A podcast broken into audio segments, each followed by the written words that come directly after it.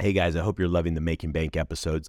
Please make sure you guys like and share these episodes, as well as comment below for the guests. They love to come back and interact with you. And I really appreciate you watching and listening to Making Bank, so thank you. You are listening to Making Bank, where we uncover the mindset and success strategies of the top one percent, so you can amplify your life and your business. business.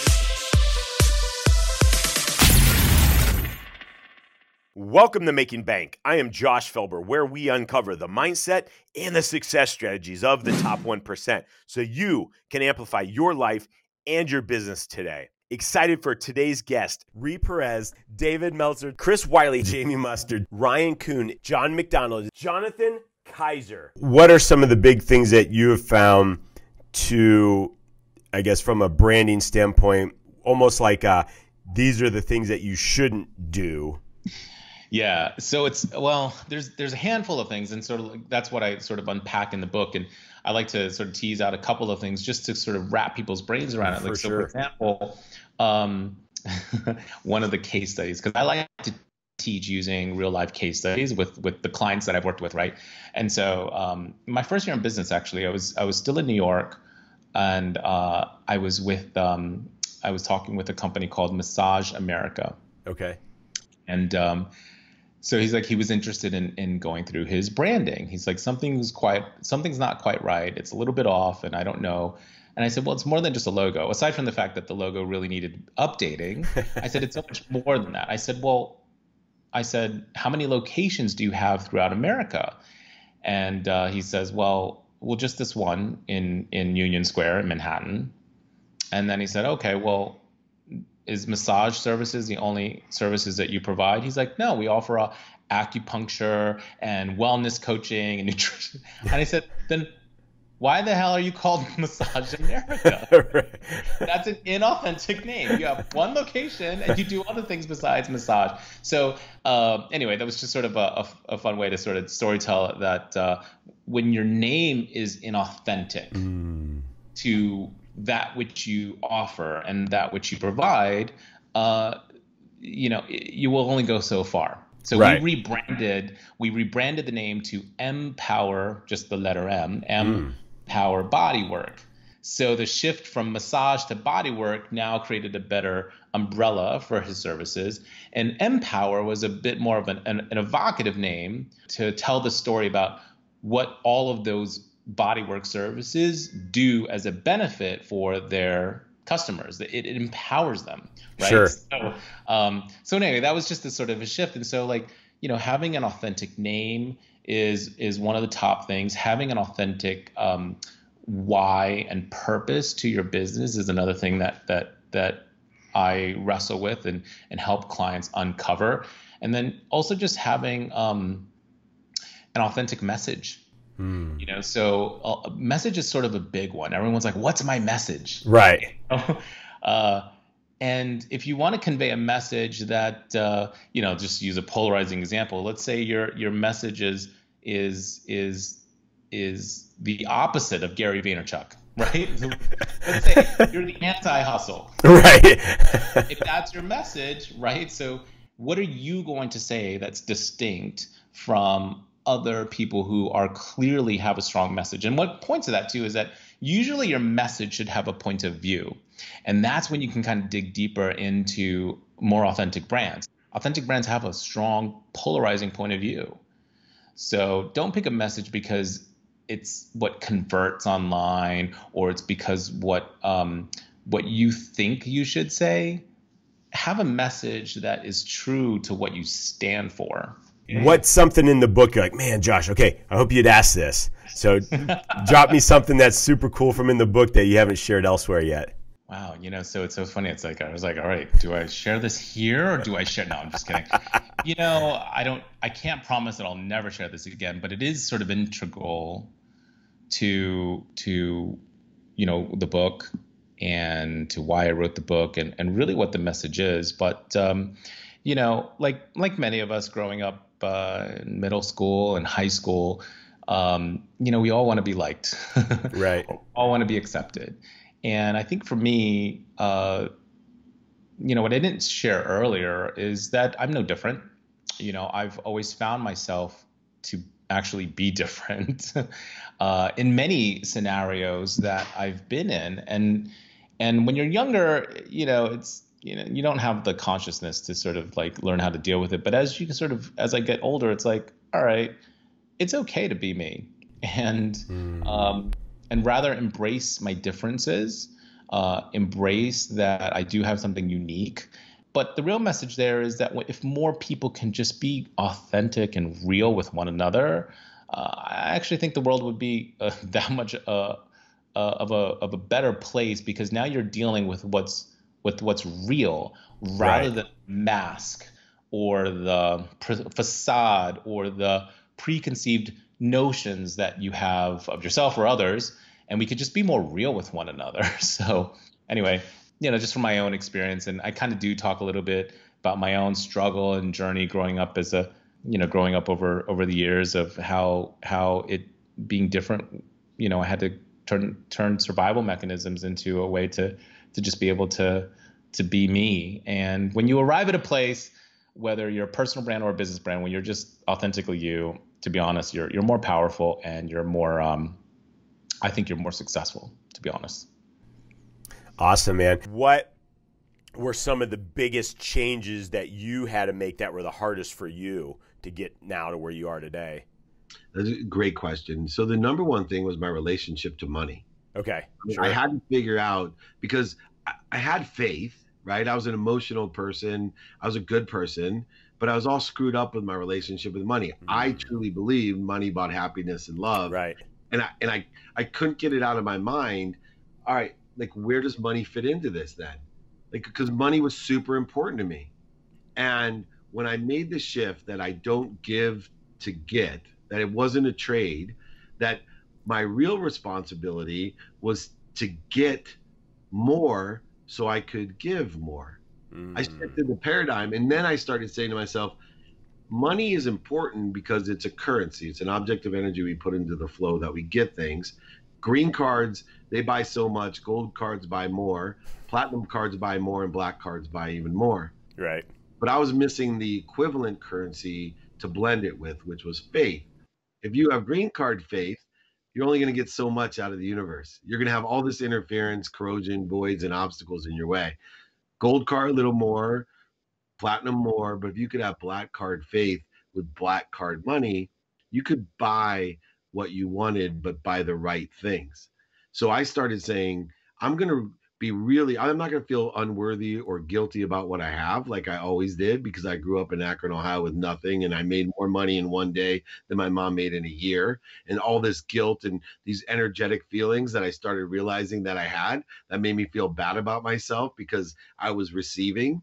Instead, it was like, wait a second.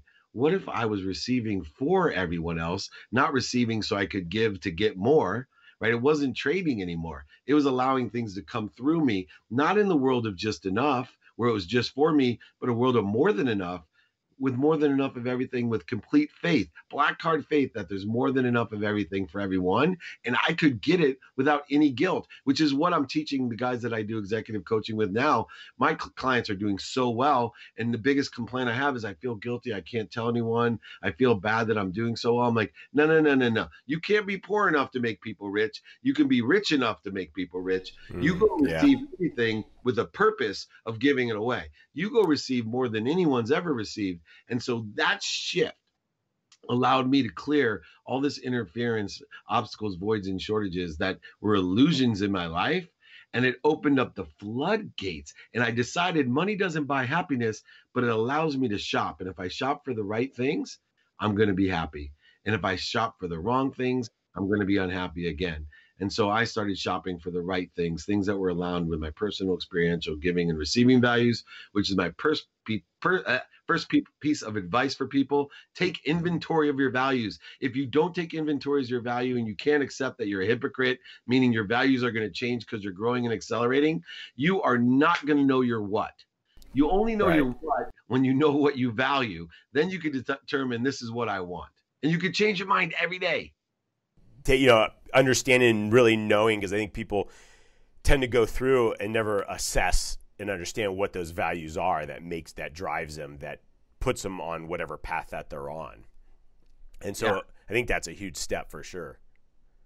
Uh, yeah, and I mean, there's a combination of other things that you can do. I would say, though, especially during this time of uncertainty, that people need to take inventory. And the first thing they need to take inventory is of their values. Can you kind of break down what that path to happiness is, or those steps that you kind of look at? Yeah, so understanding, first of all, the energy of receiving. So there's four things that I teach. Okay. Uh, and, and then I do it pragmatically, but one is gratitude, which allows you to have the perspective, the light, the love, and the lessons, learning to love what you do, creating the enjoyment of everything. So gratitude, and we start with a simple practice. You can do it today to try to say thank you before you go to bed and when you wake up for thirty straight days. So I have really challenging homework that I give people to start.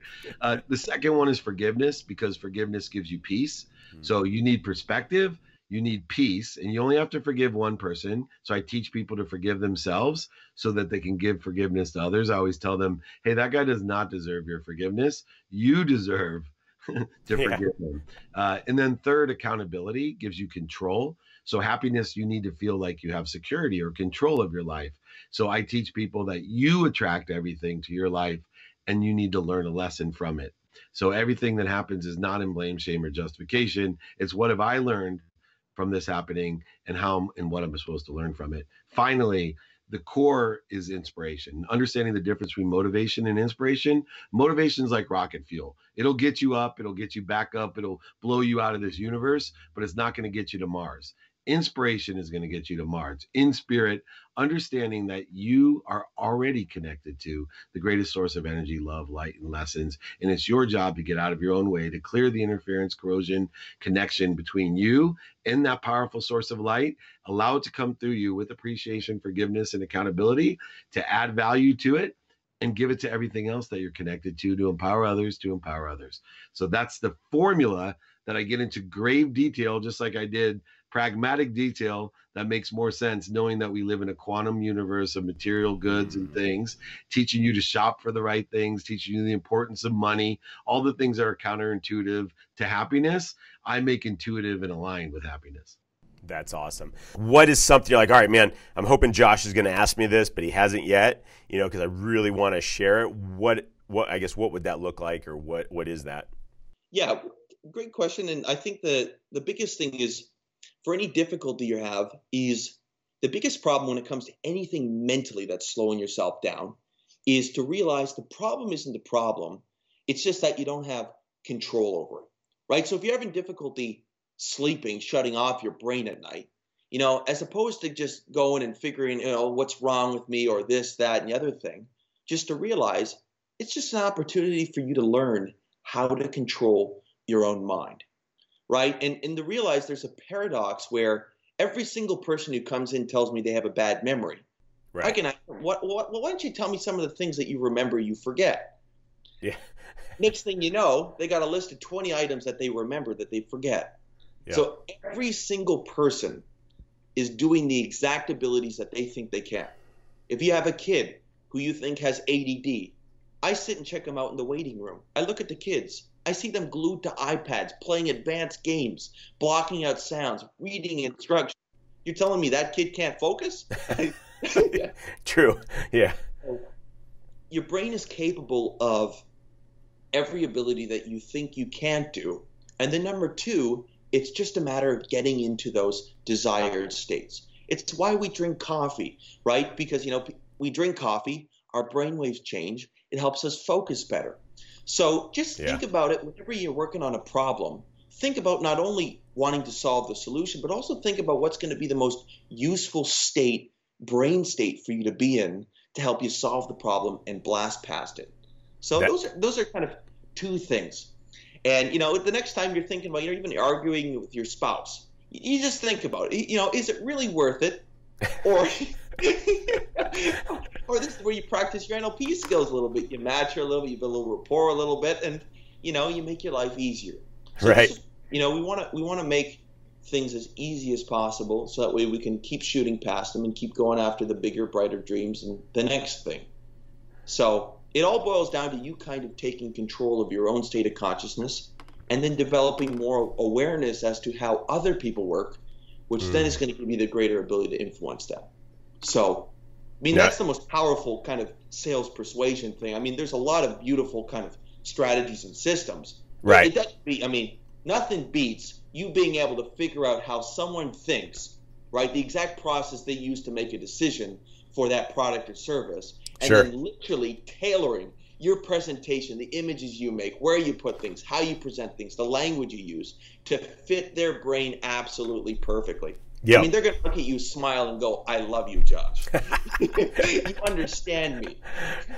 For sure. Yeah. So, the, and you're kind of, and what you're talking about is, you know, whether they're kind of seem, you know, whether it's visually, kinet, kinesthetic, or auditory, kind of how they're, how they think through everything, how they see stuff or hear stuff or.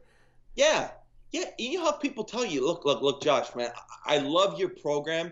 I want to go to your program. Just what can you tell me right now to just give me that absolute feeling, yes, that I'm going to do it?" So people tell you that all the time. Yeah. And so they're telling you, A, they want it. B, all you need to do is one thing. You just need to give them that juicy yes feeling, and that gives them the certainty to buy the product. So what I do, I just go, "Well, you know, Jessica, have you ever seen something and the moment you saw it, you knew it was perfect and you just had to have it?" And she goes, "Oh, yeah, there's been something like that." Okay, okay, well, I want you to notice that, you know, this sales training course, that feeling is going to be five times as powerful because you're going to learn the skills to influence any brain at all. I go, "Do you want to learn the skills how to influence people's brain and behavior?" And she goes, "Yeah." I go, "Well, you can't have that till you take the course." Yeah, yeah, that's great. I'll take it. You know, like, one of the things too I mentioned in the bio and stuff was the, um, the art of, you know, being obvious, you know, the obviousness. What kind of maybe touch base on that, and then, you know, how we can utilize that um, to become, because it, it's, uh, you know, about those, I guess, those simple tasks that we learn and and then being able to, it just right in front of us, but that we may not see it. Okay, well, I think it's kind of like, I give this example. Like, a lot of people think they want to be obvious and get attention. I do a lot of public speaking. No matter how much I do it, once all eyes are on me, it always freaks me out. Right. I do it. I always go, "Am I sure I wanted to do this?" And I'm like, "Oh yeah, um, I, I, I promoted that I do this, so I want to be here." But it's not comfortable to be obvious. So we have to push past that. A lot of people think they want to be seen, and then when they start using my technique, they're like, "Everybody's looking at me," and it makes us uncomfortable. So a true person that wants to be an iconist has to push back past that discomfort. I think I answered your question. Um, so uh, what was the thing that you said? Yeah, I don't know. Was it, was did that answer it? Yeah. So yeah, just I guess it was just basically the most simple thing that's in front of us that may not seem obvious. Okay. Yeah.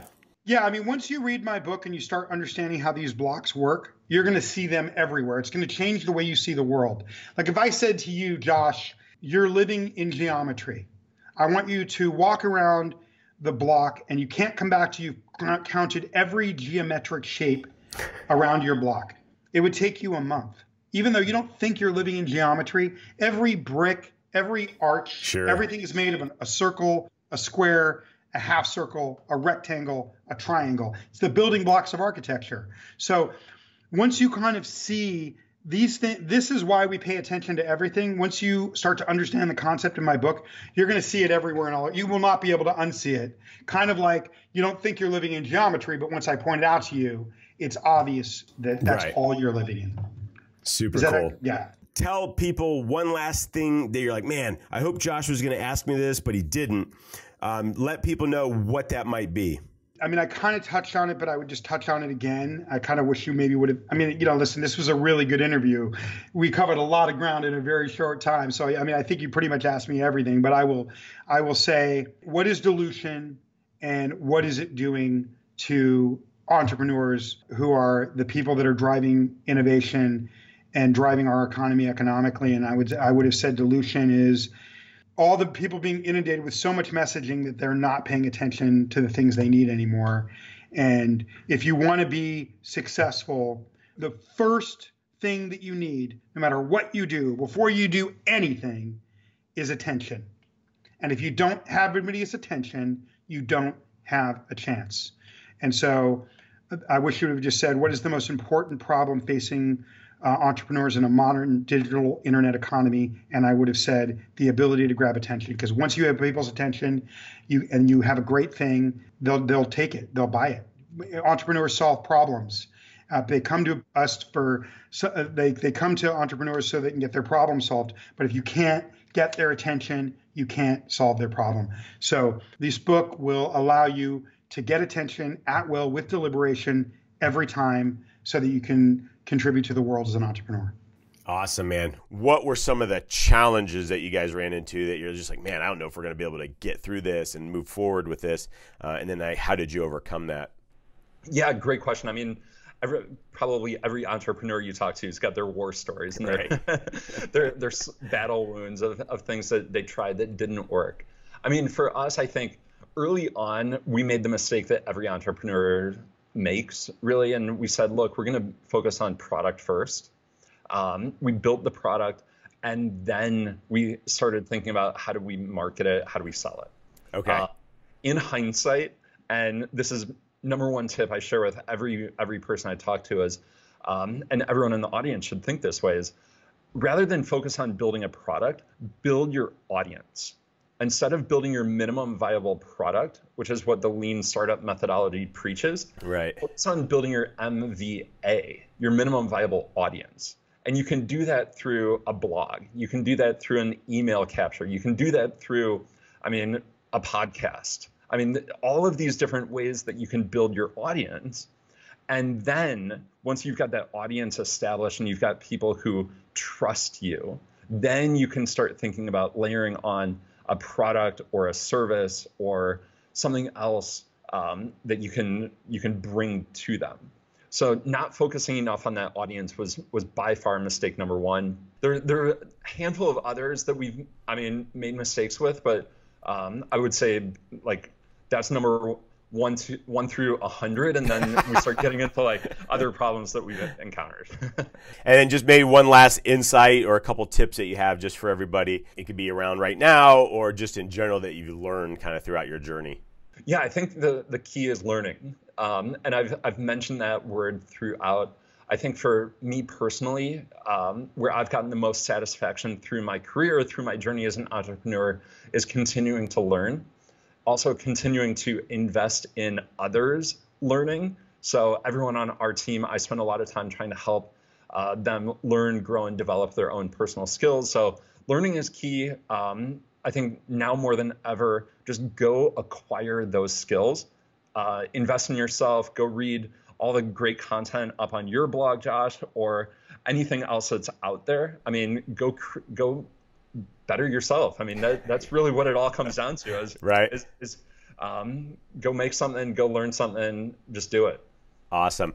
What have you guys found through your experience where either websites are not doing them correctly or those some of those challenges that are making it difficult for you know somebody can, to convert? Yeah, so I think the best way to think about this, you know, there's, there's hundreds of tactics that I see every day people are doing incorrectly. Uh, but the best way to summarize this and think about it is if you wouldn't do it in a retail store, don't do it on your website. Okay.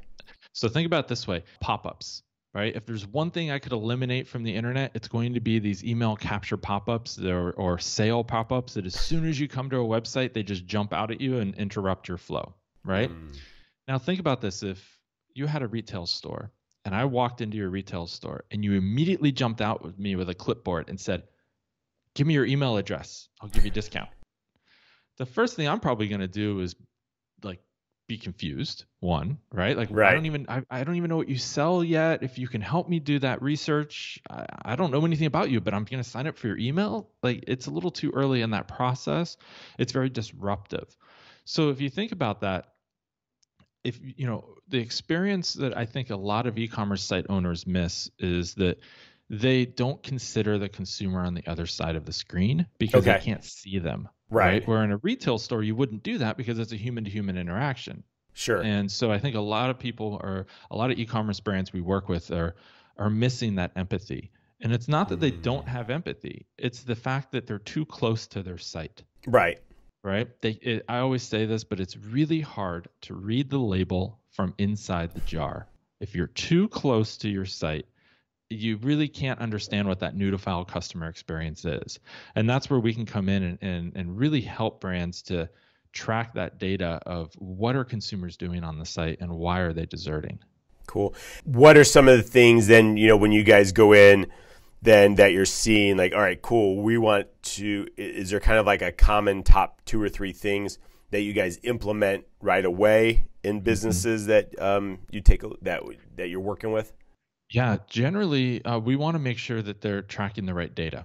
Okay. So that's the first step, because you want to be making data-backed decisions. You really sure. don't want to guess. Uh, and so the best way to do that is to um, start tracking every click and movement, as I mentioned. So, of course, analytics. Almost every brand we work with has some type of analytics.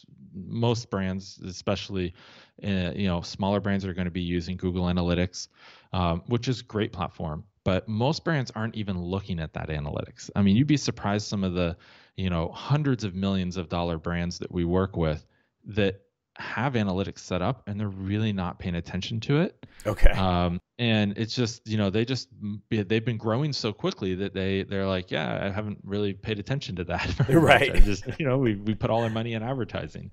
And, you know, I go in and, and we look at their data and they have a really, really low return on ad spend. And it's because they're not optimizing around that site experience. So first thing we want to do is make sure they're, people have analytics and then that they're looking at it on a right. regular basis and learning from that, noticing trends, right? A day-to-day is not going to really help you that much, but every week trend, every month, every year over year, those are the trends that you really want to be looking at. Let's say somebody's going into, they want to reinvent and rebuild that from the inside out. What's kind of that first part of the process? Sure. So the thing that I would say is the hardest part for most people is getting out of their own heads and okay. figuring out how to be present and how to really ask good questions okay. to identify what people may need. Because regardless of what, you know, people are people. And right. they're individuals that have needs and that have and that have wants and desires. And so the more that you can focus your energy on whoever's in front of you that you want to do business with. Sure. And instead of trying to pitch or say how great you are, here's all the things I've done. Right. You're really getting to know them. You're really looking for ways to serve them. And it becomes this incredible process where they that people actually feel heard. They feel they feel liked. They feel desired. And if it's authentic, it creates this kind of quick speed to trust in the relationship because everybody else is always trying to get something first. Right. So we try okay. to give something first. So with that then, what are you like working with each of your employees here and everything? Because I know one of the things I mentioned as we were walking through was everybody's kind of on the same level. We are. There's no like hierarchy or different like that, different things like that in the company. So how, like, I guess, what are you doing to empower each of those mm. individuals then to uh, create that service yeah. and that self-service? That's a great self- question. Selflessness. So I love, I love authenticity okay. as a word. I love vulnerability as a word. Mm. And so one of the things that I say about these principles is that the hardest part about creating a culture right. of selfless service is you as the leader have to actually live this stuff. For sure, yeah. You actually have to, have to do it, right? And how do you know that you're doing it? Because most organizations are set up where they push down negative feedback right. to the top because the top normally doesn't want to hear it. So for us, we actually have an award. And it's called the Courage to Disagree Award, and it's designed for some for me, right? right? So when someone sees me not living one of these things, we have a, we've created a culture right. where they're rewarded, where they're uh, applauded, where they, okay. they get to put an award on their thing for, for for pointing out. So this so this culture then becomes something that's not mine, okay, and it's not just words on a wall that I don't live, but right. I expect everybody else to live, sure. like a lot of organizations. But this becomes something that's alive. And that creates our culture daily, and that other people can buy into and say, this is me. And that's how you do it. And that's why we've been able to be successful, because we've been able to attract the best people that are aligned around this philosophy, that have been looking for something like this their entire lives. And we don't punish mistakes. And right. so it's like yeah. we're, people are empowered. They're empowered to go do their best and pitch in and you know, most organizations are the opposite of that. Most right. people, most pre, most people contributed about thirty to forty percent of what they could to the organizations they work for because they dislike the culture, they dislike their manager, they don't feel heard, whatever the case may be. So we empower our people. One of the things that you said that was really interesting was when they were helping each other out and growing. So obviously you guys are in the commercial real estate space, mm-hmm. there's deals happening mm-hmm. and things like that. How are they then working as a team or working to help mm-hmm. each other close those deals, or, you know, as the deals are coming in, you know, everybody, people aren't like, oh, those are mine. Those totally. Are the best leads. You totally. Know, you don't get those. Kind Again, of it starts with culture, because if you focus on behavior, it's right. a step ahead of where you need to focus on. Sure. Got to get the right people wired the right way, embedded in the culture. So that's the first part. It's very, very important. So I guess then, how do you then do? You, obviously, you went through your hiring process. Mm-hmm. How do you then extract and find out to make sure those are the right people for your culture? Yeah, that's a whole process, right? That's what I figured. And sometimes we still make the wrong sure, it happens. Choice, yeah. you know, and I've had to let people go, and that wasn't always easy. Right. But, you know, at the end of the day, you got to do what you got to do to keep your culture alive. So I guess and that's the number one lesson I've learned, actually, is get try, rid of get rid of the people that are totally of, not yeah, there. Yeah, and it yeah, doesn't mean they're sure. bad. It just means they're not a fit, right? It just means they're misaligned with your culture. Yes. So anyways, going back to your question, what makes it different is that when I was at a traditional firm, right, I never talked about the deals that I was working on ever you because I didn't want anybody to know about them, okay. steal them, whatever. Sure. Oh, yeah. So, so there was no collaboration, no mm. assistance, massive secrecy. Here, we leverage all of our collective knowledge, market, market data, right. all the things that we could help each other.